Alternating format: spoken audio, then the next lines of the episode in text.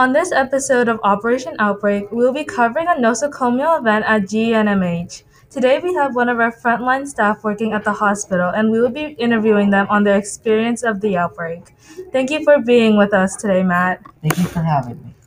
As most of us are aware, we know that one patient has unfortunately died. Ten people were put in the ICU with unknown information. Was the staff to blame, or was this a new threat? Not put fingers in anybody. Well, you can, but So, to begin, when and how did this outbreak begin? this outbreak happened around eight eight months ago. Uh, the how came from a staff-related issue. I was made aware of the situation by the hospital staff.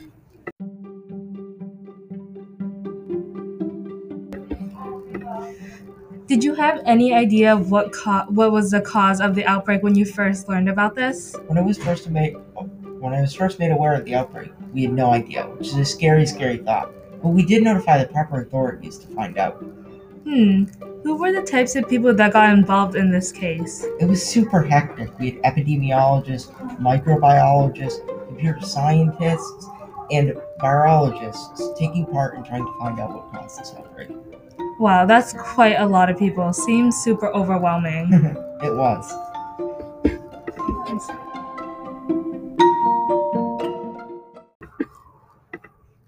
What were the patients' reactions like when they found out? Were they shocked, scared, or worried? Because if it were me, I would be going crazy. Most of them were scared, yes. They were worried and were shocked about what happened. One patient asked if it would affect his daily meals, so I think he was fine with it.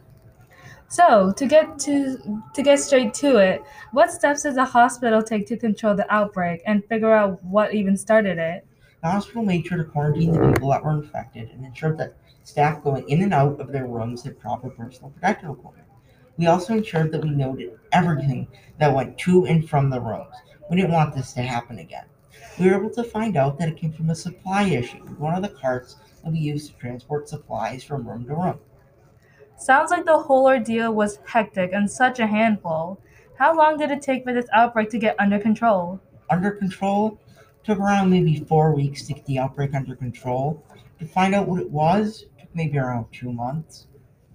Finally, what was the identified to be the pathogen responsible for the outbreak, and how were you able to prevent the further spread? The pathogen which was responsible for this was identified as Staphylococcus aureus, which is a bacterial infection which targets the upper part of the respiratory system.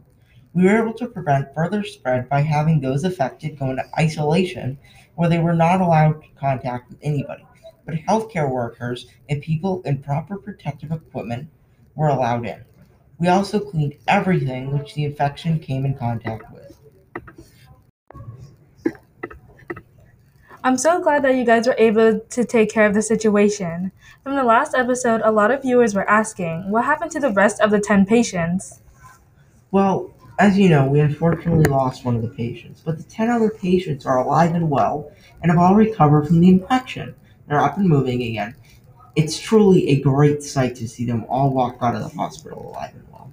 That's so great to hear. I'm sure everyone at home can now rest easy and not have to worry about them. I hope I hope so after all. It's our job. Well, that's it for this episode of Operation Outbreak. I hope you all enjoyed tuning in and were able to gain more information on this event. Yay!